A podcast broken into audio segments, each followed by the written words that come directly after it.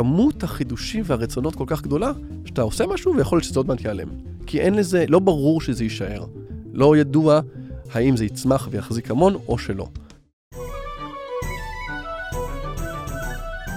ברוכים הבאים לניהול מוצר גרסת הבמאי. בוקר טוב אייר. בוקר טוב בני, טוב לראות אותך. התגעגעתם אליי? וואי, אתה לא מבין איזה חגיגות היו פה. אני עוד לא שמעתי את הפרק הקודם. הוא עדיין בעריכה, צודק. אה, בוקר טוב שלומית. בוקר טוב, בני. בוקר טוב לאורח שלנו, ניר ברמן. בוקר טוב לכולם. ובוקר טוב לגוגל. אה, גם לפה התגעגעתי, אנחנו מקליטים באולפן של גוגל.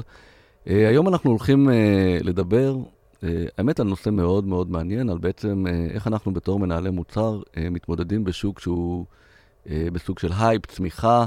איך אנחנו מזהים אם ההייפ אה, הוא נכון ויקרה, או אם הוא הולך להיכשל. יש פה התמודדות בעצם כשאנחנו באים, היה לנו פרק על MVP, דיברנו על, על, על הדבר הזה, אבל מה קורה כשאתה מנסה לעשות MVP בתוך שוק שהוא רותח, שהוא אה, דינמי, ויש בו המון הבטחות, אז אה, אני חושב שיהיה מאוד מעניין, אבל, אבל כרגיל, קודם כל, ניר, אה, תספר קצת על עצמך. נעים מאוד, אה, קוראים לי ניר, אה, כיום בן 40, אה, שני ילדים קטנים בבית, um, עובד מסביב לשעון כמובן, כמו כולם פה. Um, גדלתי, הייתי רוצה להגיד, כמו השטאנץ הישראלי כמעט, um, צה"ל, מודיעין, uh, מדעי המחשב, ואז uh, הרבה מאוד עולמות, הייתי רוצה להגיד, טלקום אמבדד, ואז התפתחתי, מתישהו אמרתי, רגע, אני רוצה, יותר מעניין אותי להבין, בהתחלה זה היה בעיות טכנולוגיות, אז תכנתתי, ואז להבין את הבעיות של הלקוח, ואז אמרתי, רגע, בוא נהיה יותר מנהל מוצר שכזה, פתאום מצאתי את עצמי שמה שמעניין אותי זה מה מפריע לצד השני, ולא איך לפתור את הבעיה שלו, ואז בעצם עשיתי את ה shift הזה, ועברתי ככה כמה תפקידים, היום אני אה, מנהל מוצר בכיר בחברת פיירבלוקס, אה, וזהו, ונעים לי מאוד להיות כאן. אז, אה, אז בוא נתחיל באמת, איך אתה, קודם כל איך אני, לפני שאנחנו מדברים על... אה, אה, אתה יודע, זה, זה הייפ אה, נכון, לא נכון. איך אני בתור, כלומר, אנחנו, אתה יודע, אנחנו נכנסים, אה, או סטארט-אפ שלנו, שאנחנו נכנסים לסטארט-אפ או לחברה, ותמיד, אתה יודע, אנחנו אנשים חיוביים. אז תמיד קל לנו להאמין שוואו, אנחנו נכנסים לדבר גדול. קודם כל, איך, איך אנחנו מגדירים? זה, איך אני מגדיר עצמי אם זה הייפ או לא הייפ? עזוב רגע אם הוא חיובי או לא חיובי. אני חושב שזאת שאלה מצוינת ומאוד מאוד קשה. מהניסיון שלי לפחות, כשנמצאים בתוכו, תמיד זה מרגיש וואו, פורץ, מצליח, מדהים. כל מי שעוסק במלאכה מתמקד בזה, כמו שאמרת, חיובים. אז יש לו לקוחות שבאים ורוצים נוספים ורואים עוד פרויקטים ומדברים קדימה.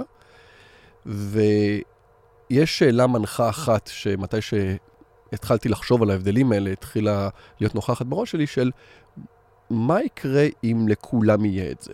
זאת אומרת, יש לנו איזה תחום מסוים, והוא עכשיו מתפתח, אבל הרבה לקוחות רוצים יותר ויותר, כאשר זה יגיע לכולם, מה יקרה עם זה? ואני חושב ש... אתה יודע, יש דברים כמו מכונות כביסה. יש את זה בכל בית, כולם צריכים, הם יתקלקלו, יחליפו אותם. זה שוק שאין ספק שהוא בר קיימא.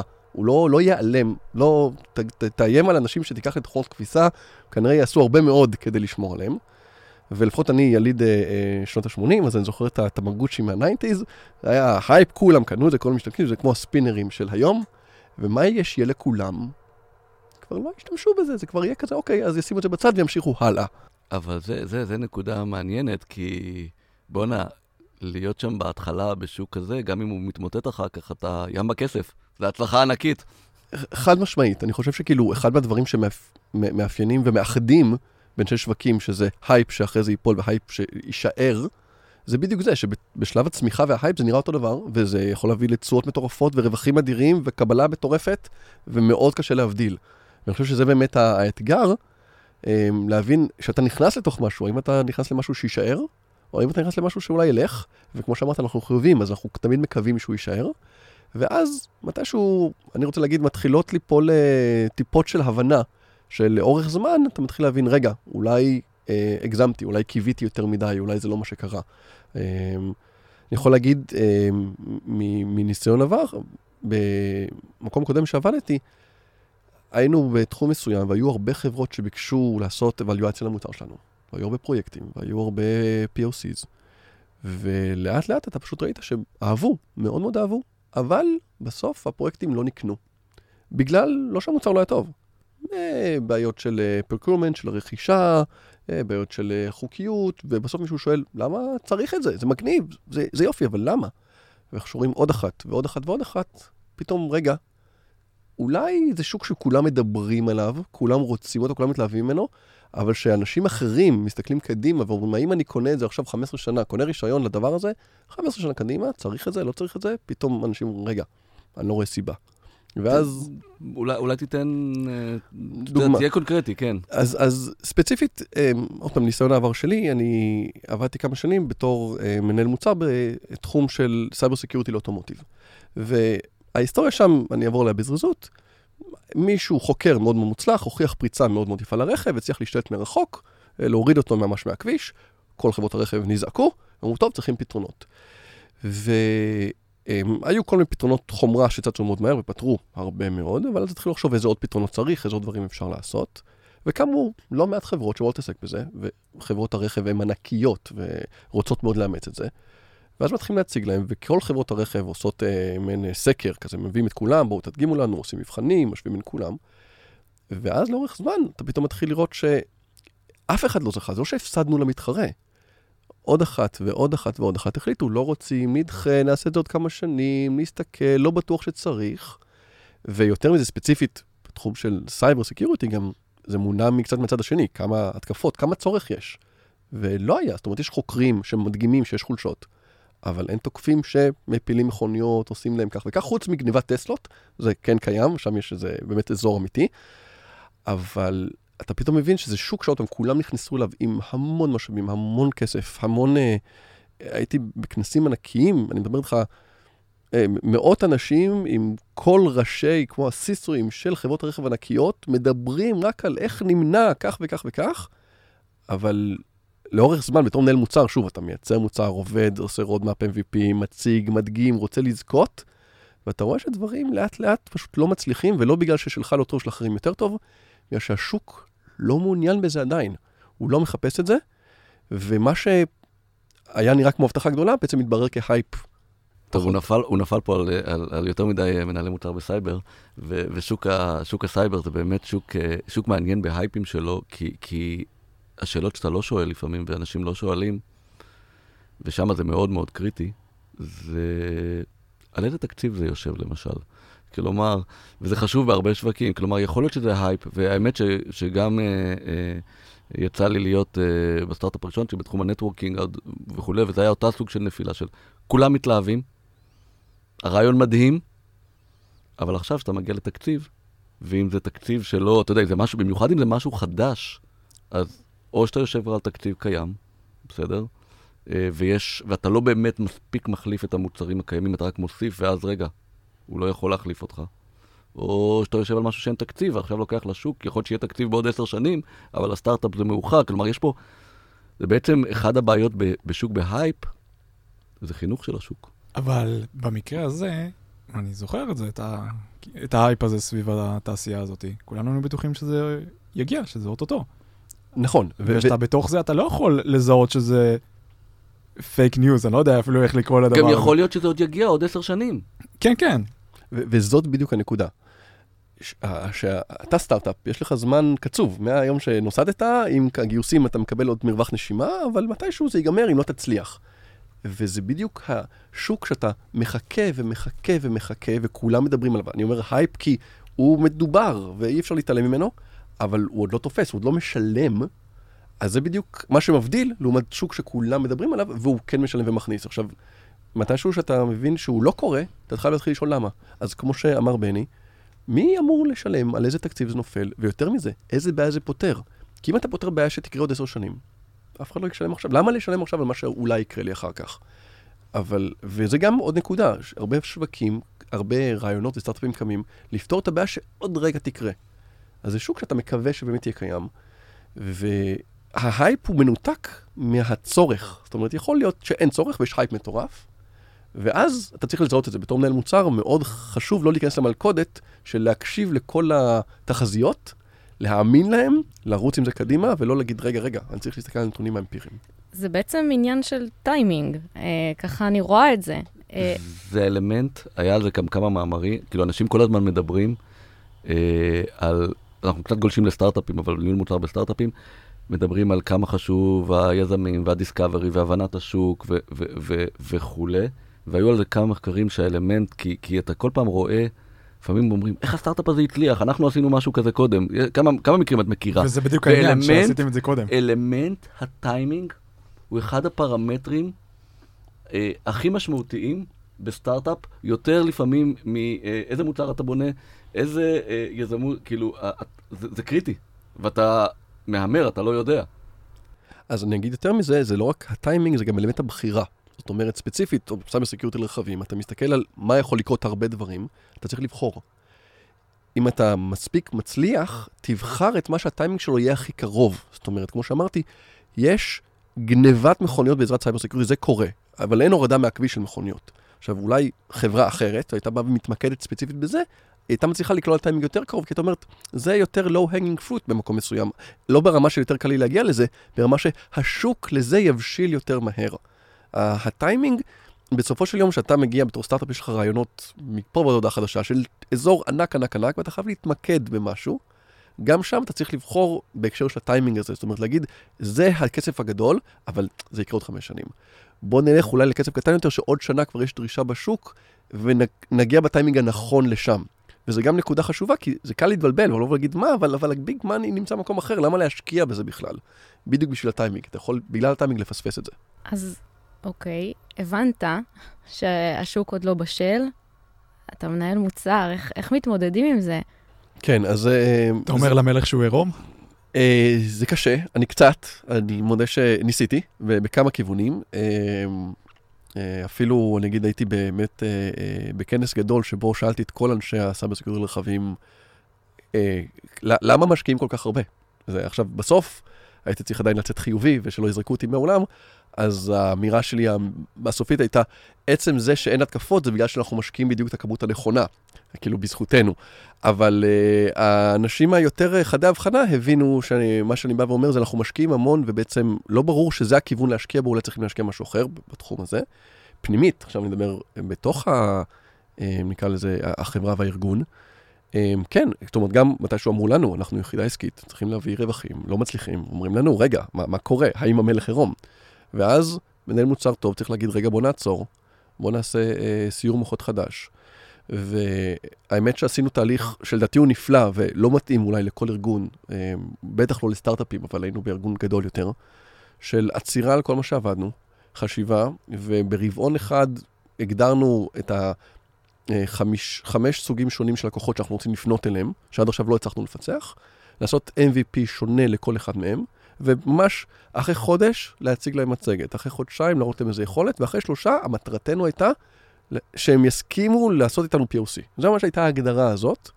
מתוך אה, אה, חמש MVPs כאלה, אה, שתיים היו כישלון חרוץ, אחד חצי ושניים יחסית הצליחו. ואחד מהם, אני יכול להגיד, כשעזבתי את החברה, הוא כבר היה מוצר בפורטפוליו של החברה שמוכר ומצליח, והוא גם היה בתחום הסייבר לרכבים. פשוט עשינו עבודה מחודשת, לא של מה נדמה לנו תהיה הבעיה ולאן נלך, אלא היום מה כואב לכם, נכון שזה קטן, נכון שזה לא ענק, בואו נפתור לכם את זה.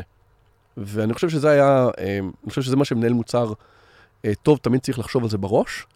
אם מה שאני עושה עכשיו בכלל לא מצליח, איזה דברים אחרים הייתי בודק? לא מה הייתי עושה, כי אתה לא יודע מה, מה נכון לעשות, איזה דברים אחרים היית בודק כדי לדעת לאיזה כיוון ללכת.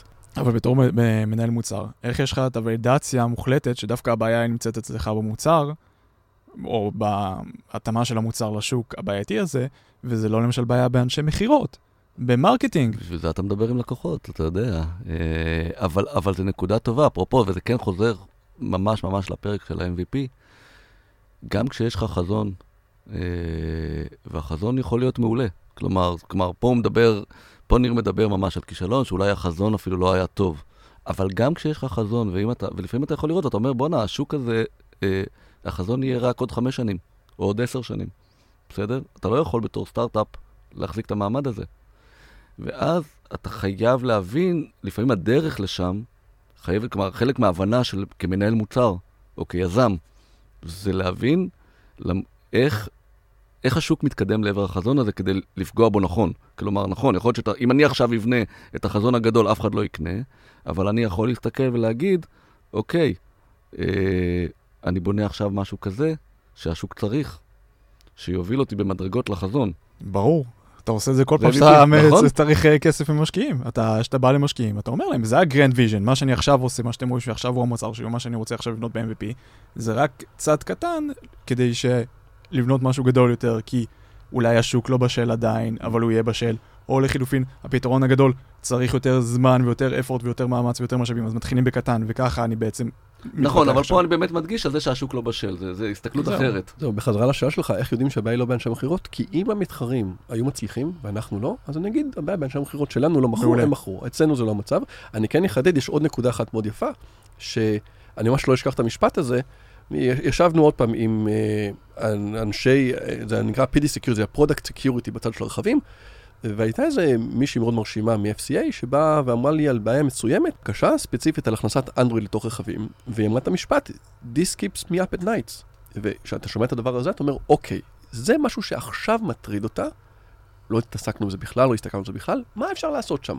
ובגלל שזה היה באזור של cyber security, יש לנו אנשים ב domainים האלה, הנה, זה פתח לנו כיוון מסוים, ובדיוק ככה אפשר למצוא את אותם דברים שהם לא החזון הגדול, אבל הם עכשיו לאן ללכת. כן. אתה יודע, אני- חייב פה, חייב פה דוגמה, כי יצא לי לראיין מנהל מוצר בדיוק בתחום כזה שלא, ש, שלא כל כך הצליח, והוא בדיוק אמר לי את המשפט, "ה- המוצר היה מעולה, ואנשי המכירות שלנו לא הצליחו למכור, ו, וברגע זה הוא נפל, עזוב, הוא נפל על עוד דברים, אבל במקרה, למה? כי אני הבנתי, כי, אני, כי סליחה, במקרה זה תחום שאני, שהכרתי, וכשהוא הסביר לי את המוצר, ישר הבנתי למה זה לא הצליח. זה נכשל שם על user experience, זה נכשל על משהו שאי אפשר, אבל מנהל מוצר שלא מסוגל להסביר, גם אם אתה לא מצליח למכור, אם אתה לא מצליח להסביר למה זה לא הצליח למכור, זה, זה בעיה. כלומר, אתה יודע, לא כולנו מצליחים, זה בסדר. אבל אתה חייב לפחות לדעת, לד, לדעת על מה אתה נכשל. להגיד אנשי המכירות זה, זה בעיה. אז דיברנו על שוק כושל, או לא... לא- לא בשל לא עדיין, בשל, או- לא בשל, לא לא בשל, בשל, צודק, זה היה המילה. נכון. אז דיברנו על שוק לא בשל. אה, אבל אני משער שכולנו רוצים דווקא לעבוד במוצר שהוא בשוק... הוא מאוד בש- בשל. מאוד בשל. נכון, אבל אז, זה... אז איך, איך עושים את זה? איך, איך מבינים מה זה, שוק, מה זה, מוש, מה זה מוצ... שוק בשל? אז אני שם רק אגיד, תמיד יש את ה-careful what you wish for, כי אז הוא יכול להיות בשל מדי, רותח, וזה איפה שאנחנו נמצאים היום, זה אפילו יותר קשה מבשל. אז שוק בשל, לפחות בעיני רוחי, אה, זה שוק שיש יש בעיה, כולם מבינים אותה. טוב, תספר למאזינים איזה רמז באיזה שוק אתה, שיבינו. רגע. אבל רגע, הוא עושה לנו ספתח, הוא אני מסביר מה נותן זה. אני- אתה אני יודע, נותן אמירה כללית, ואז אני אכנס לעומק. שוק בשל אצלי זה שוק שיש בעיה, כולם מבינים מה היא, אה, ועכשיו מחפשים פתרונות שיהיו טובים, עולים כמה, ויש יותר ויותר לקוחות שמנסים לאמץ את זה. אז אה, אני אקח, אה, לא יודע, אה, פעם היו מתקשרים בטלפונים כל הזמן, ואז הומצא הפקס. אוקיי, עכשיו אפשר להעביר מסמכים מכל מקום יותר בקלות, במקום לשלוח את זה במונית או במשהו, כולם צריכים את זה, ברור מה הצורך, עכשיו יותר ויותר לקוחות ירצו את זה, יש מתחרים, שוק בשל.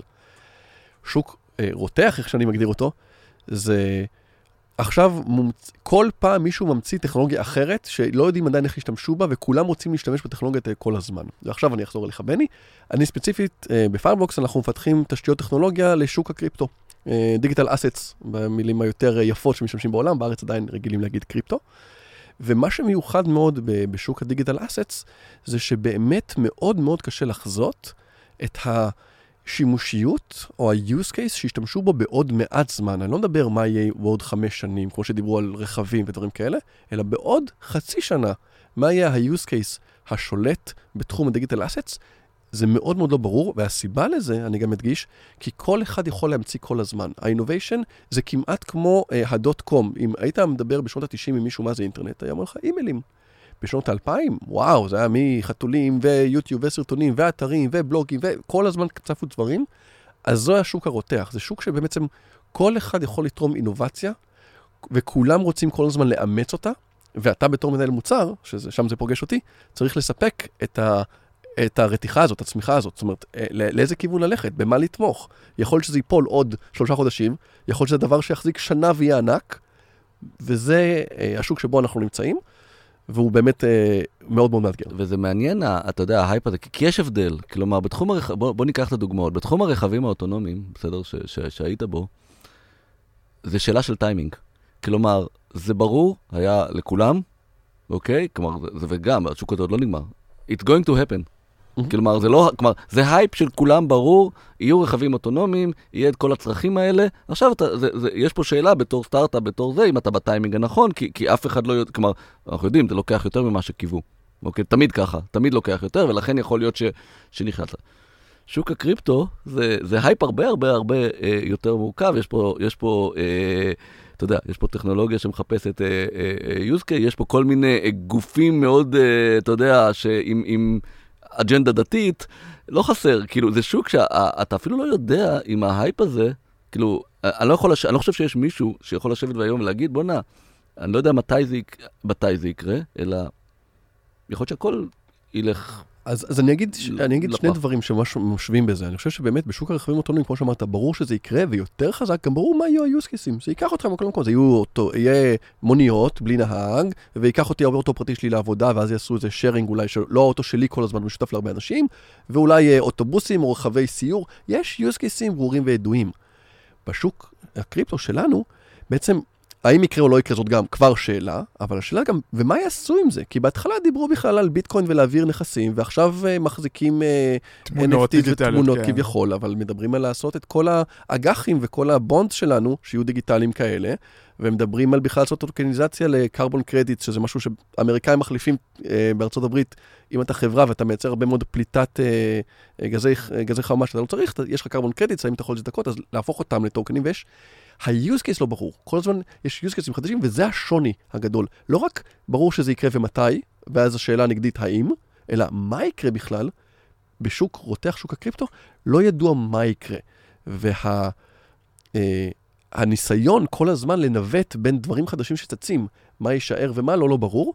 אני כן חייב להגיד, מה שלפחות היום בתוך השוק, אולי זה גם כלפי חוץ, מסתמן כבטוח יקרה, זה שטכנולוגיה כאן להישאר. ה-use cases לא ברורים עד הסוף, אבל אם אני מקביל את זה, עוד פעם, לאינטרנט, אז בהתחלה זה האימיילים, היום זה פייסבוק וטוויטר וכל שאר הדברים שלא דמיינו אותם פעם, אבל ה-TCP/IP נשאר, הלייר הטכנולוגי... אבל אתם מוכרים עכשיו... טכנולוגיה?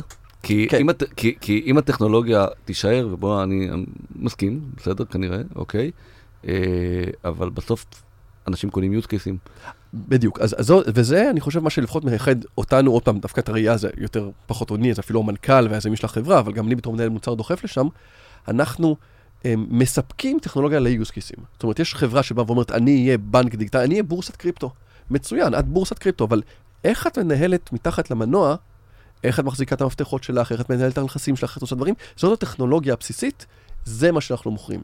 אז אנחנו, אנחנו מייצרים את הטכנולוגיה עבור החברות שבונות ה-use cases. כמובן שאנחנו כן צריכים להתאים, כי זה שיש use case אחד, use case אחר, לא אומר שבסוף אתה עושה API נוח ל-use case X או ל-use case Y. אבל ה-ground layer, עוד פעם, אנחנו בתור חברה ואני בתור מנהל מוצר, מנסה לחשוב מה בטוח יצטרכו הלאה, מה יישאר בכל מיני use cases שאני לא יודע דווקא לחזות קדימה. זה, זה קטע מעניין, אתה יודע, זה כמו אה, בבעלה לזהב, מי שעשה את הכסף זה מי שדאג לאוכל, דאג לתשתיות, לציוד, כן. דאג לציוד. ג'ינסים, ליבייס, לא כן. ימצאו או לא ימצאו זהב, אז, אז, אז זה, זה ממש הקבלה, כאילו... שזה משפט מדויק שאמרו לי שגייסו אותי לחברה. When everybody is rushing to gold, it's good to be in the pick and shovel business. כאילו, אל, אל תנסה לסחור בזהב או למצוא את הזהב או לעשות מכונת סינון זהב. תעבוד, תתן להם את הכלים לקרות את הזהב, הם כבר יתאמצו, אבל כולם קונים את זה ממך. זה באמת איפה שאנחנו נמצאים, והיופי שאני אומר שבסוף, יגלו שזהב זה סתם, אבל אפשר להשתמש בפיק אנד שוול לדברים אחרים. זאת אומרת, זה, ככה אנחנו רואים, אנחנו רוצים טכנולוגיה שאפשר להשתמש בה להרבה דברים, וכל הזמן צריכים לראות איך כולם עדיין יכולים להשתמש בזה. כן, אבל בגלל שזה שוק רותח, אז גם יש הרבה מאוד שחקנים בתוך השוק.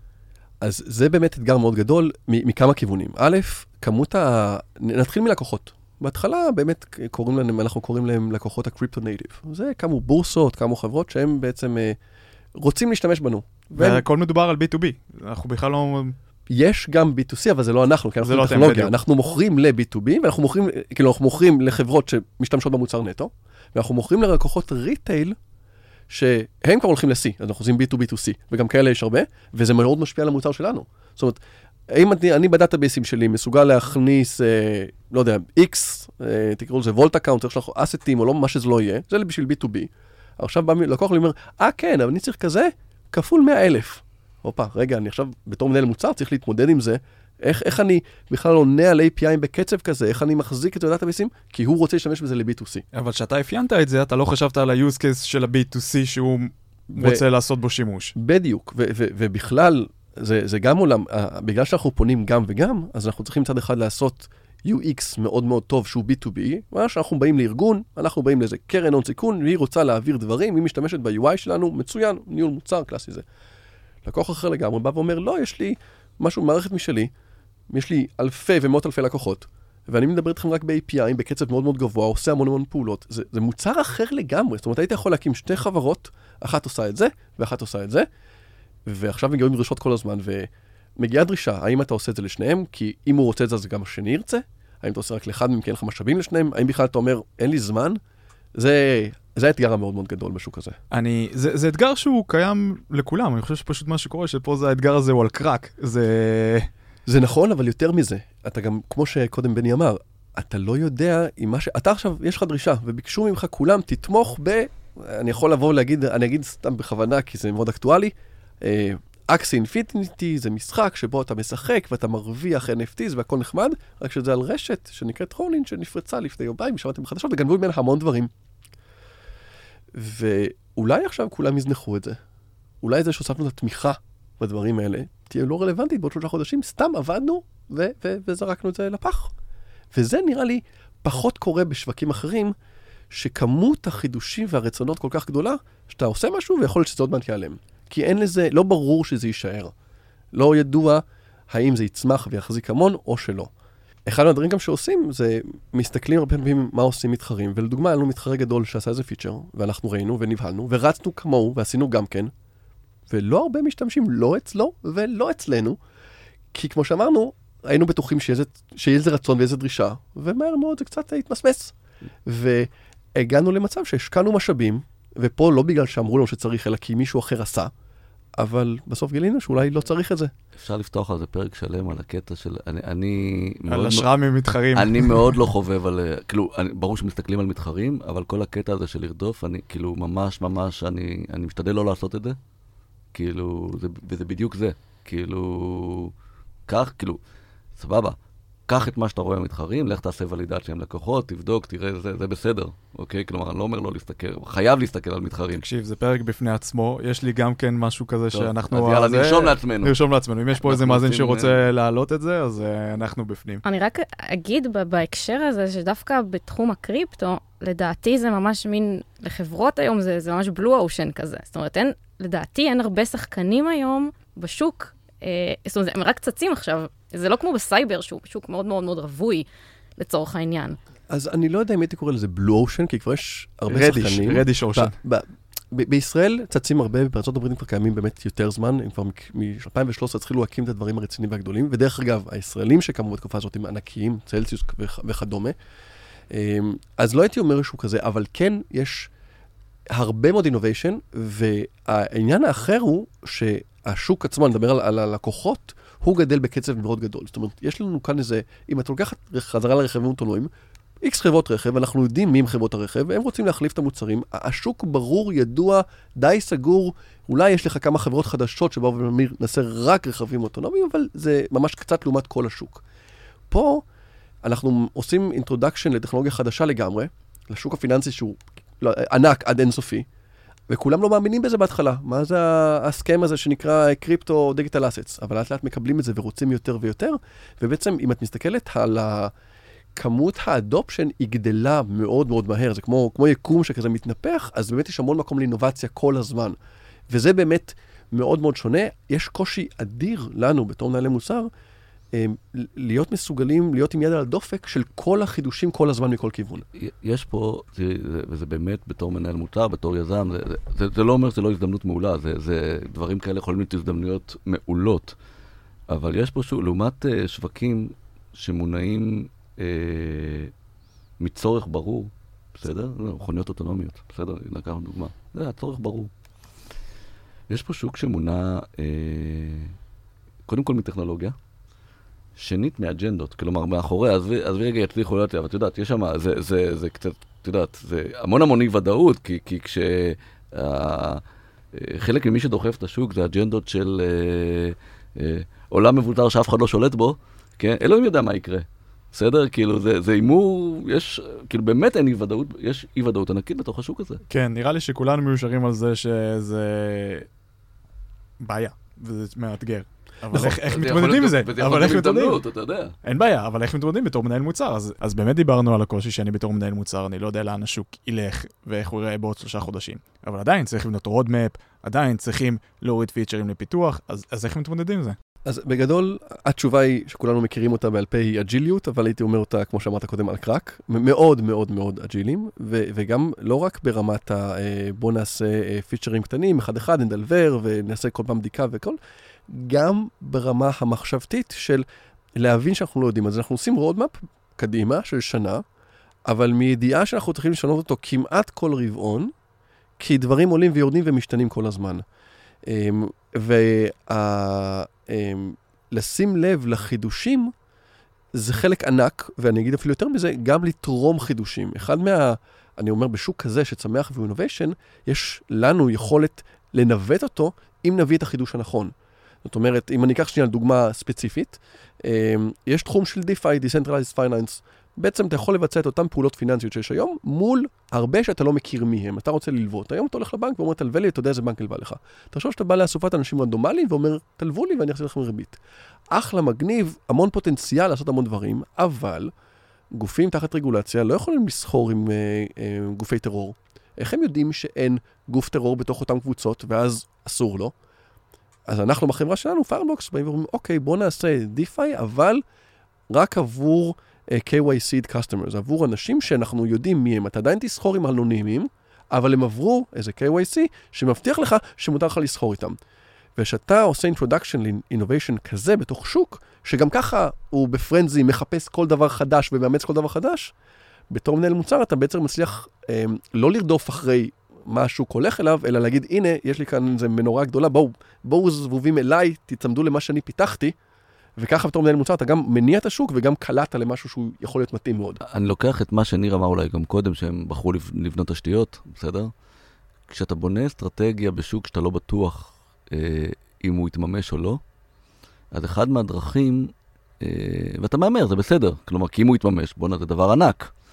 ואני חושב גם, גם, גם אנחנו עושים את זה, אחד הדרכים להסתכל מה, מה יכולות, נגיד שהוא לא מצליח, נגיד שהחזון לא מתממש. מה בתוך, הרבה פעמים מה שיקרה, אבל יכול להיות שהרבה דברים בדרך כן יתממשו. כלומר, לנסות להבין את הנקודות יציאה שלך כבר מראש, בעצם לכל מיני דברים, שגם אם החזון לא מתממש, עדיין כסטארט-אפ או כמוצר, יש לך פה ערך ענק. והרבה פעמים זה קיים. בעצם לתאר מה רמת ודאות של הדברים שאנחנו הולכים לדלבר, ברמת uh, ודאות של uh, עד כמה הם יהיו שימושיים, עד כמה ישתמשו בהם, ולפי זה לעשות. משהו בסגנון, אבל לבנות לך לא סצנריו אחד, לא use case אחד, אלא, אלא כל מיני סצנריום של לאן השוק הזה יכול לקרות ומה יקרה. כלומר, עדיין, היות והמון מוצרים בונים עכשיו טכנולוגיה, בונים זה, כלומר, יש שם צורך, בסדר כלשהו, אז גם אם החזון הגדול לא יתממש, כלומר, משהו בשוק הזה לא יקרה, יש שם הרבה דברים על הדרך שיקרו. אז אם אתה מכין לך כל מיני נקודות שאתה יכול יחסית בקלות אה, לעשות אה, איזשהו, אני אומר, זה לא חייב להיות פיבוט, אבל, אבל כל מיני נקודות יציאה למקומות אחרים, אז כש, כשזה, אם זה יתממש מצוין, מימשת, אבל אם לא יתממש, עדיין יש לך נקודות שאתה יכול להצליח כמוצר. השאלה איך אתה לא מתפזר בתוך הדבר הזה. בסדר? זה... כן, בדיוק, מה, אתה מכין roadmap אלטרנטיבי? לא, זה יותר, לא, זה יותר אה, בנייה, זה, זה, זה עוד פעם, זה חזרה ל-MVP, זה איך אני בונה את זה. כלומר, באיזה, מה אני בונה קודם, לפני מה, בתוך הנקודות שאני אוכל... אה, ש, בסדר, זה לא roadmap אלטרנטיבי, אבל זה, זה כן חשיבה של... של low hanging fruit בתוך החזון הגדול הזה. אבל רגע, ניר, שכנע אותי. מה שאתה מתאר פה עכשיו, זה כל סטארט-אפ חי ככה. הוא חי ברמה סופר agile-ית, agile-ית on crack, כמו שאמרנו, והוא מסתכל כל רבעון על ה roadmap שלו, והוא משנה אותו בהתאם, ואף אחד פה, חוץ מאנשים שאולי הם מנהלי מוצר ב enterprise, עושים לי, עושים roadmap לחמש שנים. אני גם עושה, אני עושה לשנה, והשלושה וה, חודשים האחרונים של השנה זה בכלל ניחוש מופרך. אני חושב שהשאלה היא לא אה, מה, האם יש שינויים, השאלה היא מה גודל הזווית של השינוי. זאת אומרת, נכון, אף אחד לא הולך בקו ישר קדימה חמש שנים, אני מסכים איתך. סטארט-אפים, הייתי אומר, לוקחים חמש מעלות ימינה-שמאלה כל רבעון, עשר, נגזים. השוק הזה כאן, בגלל שהפניות יכולות להיות של 30 ו-40 מעלות, אז מה שבני אומר, רגע, אז אל, אל תפנה, אולי תעשה איזה פיצול מסוים ותראה שאתה מצליח ללכת לכמה כיוונים במקביל. ה- הייחודיות, ברוב הסטארט-אפים, השוק והכיוונים מאוד ברורים, ובאמת השינויים הם, הייתי אומר, קלים כתלות בלקוח ובמתחרה ובמה שכרגע היה הייפט. כאן השינויים הם ממש ברמת ה... איזה, הם, נקרא לזה, שחקנים חדשים, הם ברמת קטגוריה לקוחות הצטרפו, ויש use case חדש שרוצים אותו כאן ועכשיו לתמוך. זאת אומרת, אני שנייה אחזור, החברה עצמה היא, היא, היא גדולה ומצליחה ויש הרבה אנשי מכירות שכל הזמן באים ומבקשים דברים. אז חזרה למה של שלומית שלה, איך לא מתפזרים, זה לא איך לא להתפזר בראש על סנדריוז פנטזיונרים שאתה מסתכל קדימה. איך לא להתפזר היום מהמון דרישות בהמון כיוונים שונים. כי כל הזמן מצטרפים גופים שונים ולקוחות שונים שרוצים דברים אחרים לחלוטין. אז המפה שם, אתה, אתה כאילו הבאתי לך עכשיו Um, בהתחלה אמרתי, אתה צריך לנסוע מנקודה א' לנקודה ב', עכשיו אמרתי הפוך, אני שם אותך במרכז תל אביב, הנה כל הברים והפאבים, לאן תלך? אני אגיד שאני לא מסכים איתך, כלומר, אם אתה מסתכל על רוב הסטארט-אפים, אז יש, יש, כאילו אם הייתי מחלק אותם לקטגוריות, אז יש את אלה שחיים בשוק מאוד מאוד ברור, שרק כל מה שהם משנים, לא יודע, את הטכנולוגיה, את צורת המוצר, ובסדר, אני צריך עכשיו להוכיח שה-MVP שלי, אפילו אם זה רד אושן, אה, יצליח יותר מאחרים, אוקיי? יש חלק משמעותי מהסטארט-אפים שעושים disruption, כלומר, השוק ברור, אם ניקח את הדוגמה, בסדר? רוב, ה, רוב החברות באגריטק, בסדר? חקלאות. השוק מאוד ברור. אף אחד לא פיצח את זה עדיין. רגע, בסדר. האם הצורה שהם בונים לשוק, האם, האם הם יצליחו לעשות שם disruption, בסדר? האם הטכנולוגיה, ה-use case, כל אחד, חלק יצליחו, חלק לא. אבל אין שם, כאילו, הצורך, השוק, הוא מאוד מאוד ברור, לעומת מצב שניר פה מתאר, שאומר, לא רק שאני צריך לעשות disruption לשוק ולהביא משהו זה, גם השוק שלי לא ברור, השוק שלי משתנה ברמה, כלומר, אני לא יודע איך הוא ייראה בעוד חמש שנים. אני דווקא פה... חושב שמה שמעניין זה שהוא אומר זה דווקא השחקנים בתוך השוק הזה משתנים. כי הם, כי, בגלל שהש, שלא ברור איך השוק ייראה. בדיוק. אז השחקנים משתנים כל הזמן, כי, כי הם גם משנים את השוק. אז בדוגמה שלך של האגרוטק, ברור שזה בסוף חקלאים או חברות חקלאיות, או זה הדומיין שלי, אבל בדוגמה של ניר, בעצם זה יכול להיות היום מוסד פיננסי, וזה יכול להיות מחר תעשיית רכב שמחליטה שהיא עושה את המכירות שלה ב... אז בדיוק, אז מחזרה למה שאמר בני, אם אתה מסתכל על אגרוטק, יש בעיה ורוצים לפתור אותה ויודעים מה ה-use case. לעשות אוטומציה לחקלאות. כן, צריכים שם להוציא, אתה יודע, בסוף צריכים להוציא יותר משטחים ושטמחים יותר בריאים, כאילו זה מאוד ברור מה הבעיה, היא מאוד קשה אולי לפתרון, אבל הבעיה ברורה. הבנתי. מה הבעיה בדיגיטל אסטס? אז, אז עכשיו, זה ככה חזרה למשהו שאתה אמרת קודם, יש כבר עולם ישן, עולם פיננסי קיים, אנחנו חיים ממנו, אנחנו יודעים שיש. ו... השוק של עולם הדיגיטל אסט זה בעצם מנסים לעשות סוג של אופטימיזציה, אה, או שינוי, או שיפור למשהו שכבר קיים, וא', יש מתחים מול השוק הישן, זאת אומרת... לא אופטימיזציה, מנסים לעשות מהפכה, זה הרבה יותר גרוע. נכון, זה הרבה יותר גרוע לשחקנים הקיימים גם. עכשיו, שחקן קיים, אני רק אסיים את המשפט הזה, שחקן קיים היום מתחיל תמיד בדילמה, רגע, אני היום עושה כסף משוק פיננסי כמו שהוא, מציעים לי כאן משהו חדש לגמרי, שפוגע, עושה כאן איביליזציה לעסק שלי, האם להצטרף, to get on board או לא, וגם את זה רואים בשוק, ככל שמצטרפים יותר, זה כמו כדור שלג שמצטרפים יותר ויותר ויותר, ואז גם use cases חדשים מצטרפים. אני, אני שואלת פה בכלל, האם אני רוצה לעשות, האם אני רוצה באמת לצמוח ככה עם השוק? זה, זה גם איזושהי שאלה, יכול להיות ש, שאני לוקחת את החברה עכשיו למקום... אה, מאוד לא ודאי, וזה, וזה לא בהכרח נכון, כי אולי באמת צריך כל הזמן להתרכז דווקא ב-use case אחד, ו- ושנייה לחכות עד שמשהו פה יבשיל, זה... אז אני חושב שיש חברות שעושות את זה, אני לא יודע להגיד אם זה נכון או לא נכון. Um, בהחלט אנחנו לא שם, וספציפית, עוד פעם, בשוק כזה, אם תתמקדי ב-use case אחד, אין לך את ההבטחה שהוא יהיה רלוונטי עוד שנה. ואת חייבת, חייבת, חייבת תמיד לפתוח טיפה את העיניים. אני אפילו אגיד, זה כנראה בכל סטארט-אפ נכון, אצלנו זה מרגיש מאוד מאוד חזק. אבל להתמקד ב-use case זה לשים את uh, כספך על קרן הצבי, להגיד, זה בטוח יקרה, בוא נגיע לשם. וכמו שאמרנו, זה טיימינג, אם זה יקרה, אפילו אם זה יקרה, פשוט מאוחר מדי, את תהיי בבעיה בתור סטארט-אפ. ולכן את רוצה עוד כמה. אני אגיד עוד משהו, שאני פתאום מחלחל לי. סטארט-אפ זה חברה קטנה. אצלכם זה חברה גדולה שעדיין צריכה להתנהג ולהתמודד עם אתגרים של סטארט-אפ כביכול. זה, זה מאוד נכון. אמ, א', באמת חברה גדולה, וגדולה לא רק בכמות האנשים, אלא בכמות הלקוחות, שזה אוטומטית מתרגם לכמות הדרישות. זאת אומרת, בתור מנהל מוצר, כמות הבקשות היא ענקית.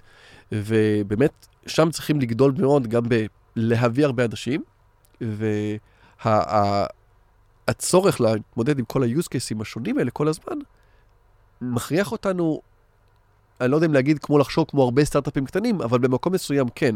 כל מנהל מוצר צריך לקחת תחום מסוים ולחבור ולהגיד, יש לי איזה use case או כמה, ואני עכשיו צריך להוביל אותם כמו סטארט-אפ בפני עצמו, ולדבר עם לקוחות, ולהבין אם זה חשוב, וכמה משאבים אני מקבל על זה, וכן הלאה וכן הלאה. אגב, אני חושבת שהמנכ"ל שלכם אמר פעם באיזה כנס אה, קריפטו, אה, אה, שאנחנו חווים מהפכה, מהפכה כלכלית, שזה מטורף אה, להתעסק בכלל בשוק הזה, ובאמת, אה, אה, שאלה כזה בנושא, איך, איך אתה ממנף את המומנטום כשאתה מבין שאתה, שאתה נמצא עכשיו ב, בשוק שכל כך מצפה לפתרון? אני חושב שהקושי הגדול, האתגר המאוד מאוד גדול, שבאמת עושים מהפכה, זה כי יש משהו קיים, ואתה צריך גם להילחם במה שהקודם היה, עם כל השחקנים שמרוויחים מהקיים, וגם איך לרדוף ולהמציא. ולמנף את זה, זה בעצם אמ, מצד אחד, באמת להבין מה שקורה, וכל הזמן עוד ועוד אמ, לתרום אינובציות משלך,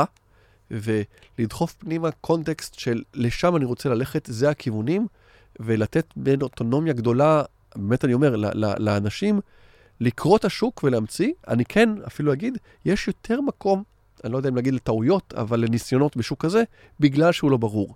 אז אתה יכול לבוא להגיד, אנחנו עושים מהפכה, ובמהפכות יש הרבה דברים שהצליחו ולא הצליחו. ואז אתה ממנף את זה על ידי זה שאתה אומר, בוא ננסה הרבה דברים, בוא נבדוק הרבה פעמים את השוק ואת הלקוחות, נמציא הרבה דברים ונראה באמת מה מחזיק מים הסוף. כן, השוק באמת יותר סלחן, כי בגלל כל האתגרים האלו. בדיוק. נסיים? כן, למדנו הרבה על שוק רותח, שוק אה, לא בשל, ומה ההבדלים ביניהם. אז ככה, איזה משהו, באמת איזה טיפ אחרון אה, לסיכום, אה, ניר? אני חושב שאם יש דבר אחד שלמדתי, שהוא עיקרי והוא ככה עובר כחוט השני במה שדיברנו עד עכשיו כל הזמן, זה ש, ששוק רותח צריכים לעמוד בקצב שלו. עוד פעם, אלא אם כן בוחרים use case אחד ואז לא ברור מה יקרה. ולי זה מאוד מתחדד באמירה של, אם מדובר תמיד על MVP, זה אם יצאת עם המוצר שלך, כשאתה לא מתבייש בו, זה היה מאוחר מדי. משפט מעולה, אני חי, אני חי אותו, באמת. אז בשוק כזה, אם גייסת עובד כשאתה יודע למה אתה מגייד אותו, גייסת אותו מאוחר מדי. כי... וואו, מעניין, אוקיי. כי מהרגע, כי לוקח זמן בארץ לגייס עובדים, בין אם זה פיתוח, בין אם זה מוצר, זה לא משנה מי בכלל. מהרגע שאתה מתחיל את התהליך עד שהוא בא אליך, בין חודשיים לשלושה, והשוק כל כך רותח, שאם יהיה לך משהו שאתה רוצה שהוא יעשה ורק אתה תתחיל לעבוד, שלושה חודשים אחר כך, א', מי עשה את זה, אבל באמת יש לך עוד ארבעה דברים לעשות. ואני חושב שכמות ה... אמ, הצורך באנשים שיצטרפו, אבל גם יוכלו להוביל בעצמם כל הזמן דברים, הוא, הוא הכי קריטי לשוק כזה. זאת אומרת, מי שנמצא בשוק שכל הזמן מתפתח וגדל, צריך לגדול איתו כדי להחזיק מעמד שם. בני, מהצד שלך? אתה יודע, אני דווקא מסתכל על, ה, על הפרק, ואתה יודע, היה לנו פה נושא מעניין של קריפטו, והיינו ממש ממש צריכים להחזיק אותו, ולא להיכנס אליו יותר מדי עמוק, כי רצינו לדבר על אה, על האתגר, על, כן. על, על, על האתגר, אה, ויכול לדבר עכשיו עוד שעתיים על קריפטו. אה, וזה ה challenge, כאילו גם שלו, בסדר? יש לא לו... לא לדבר על קריפטו? לא, אבל שוק שיש לו 5,000 כיוונים, והוא יכול להתברבר בקלות, אתה יודע, והוא יכול להתברבר בקלות, ופוקוס בסוף, אתה יודע, זה. זה מילת המפתח. כן, גם לא לדבר על, על קריפטו, זה, זה, זה כמו עם uh, טבעונים, אתה יודע, שהם חייבים לספר לך על הטבעונות שלהם, אז אני מקווה שהם חייבים אתה לא כל הזמן עושה לא, אבל זה. קריפטו זה, זה, זה באמת שוק, אתה יודע, זה באמת מעניין, בסדר? אז כלומר, יש לך המון כן, דברים, כן, בתור ברור. מנהל מוצר, יש לך המון המון דברים מעניינים שאתה יכול לברוח אליהם uh, בקלות, אבל לא בטוח שמביאים לך את ה... אתה יודע, את, ה, את ההצלחה. אני, אז פוקוס. אני רק אוסיף במילה הזאת, אני חושב שאחד מהדברים המאוד מיוחדים, עוד פעם, מהמקומות עבודה הקודמים שהיו לי, לעבוד על משהו שהוא כל כך uh, שונה מכל דבר אחר שהכרתי, זה ייחודי.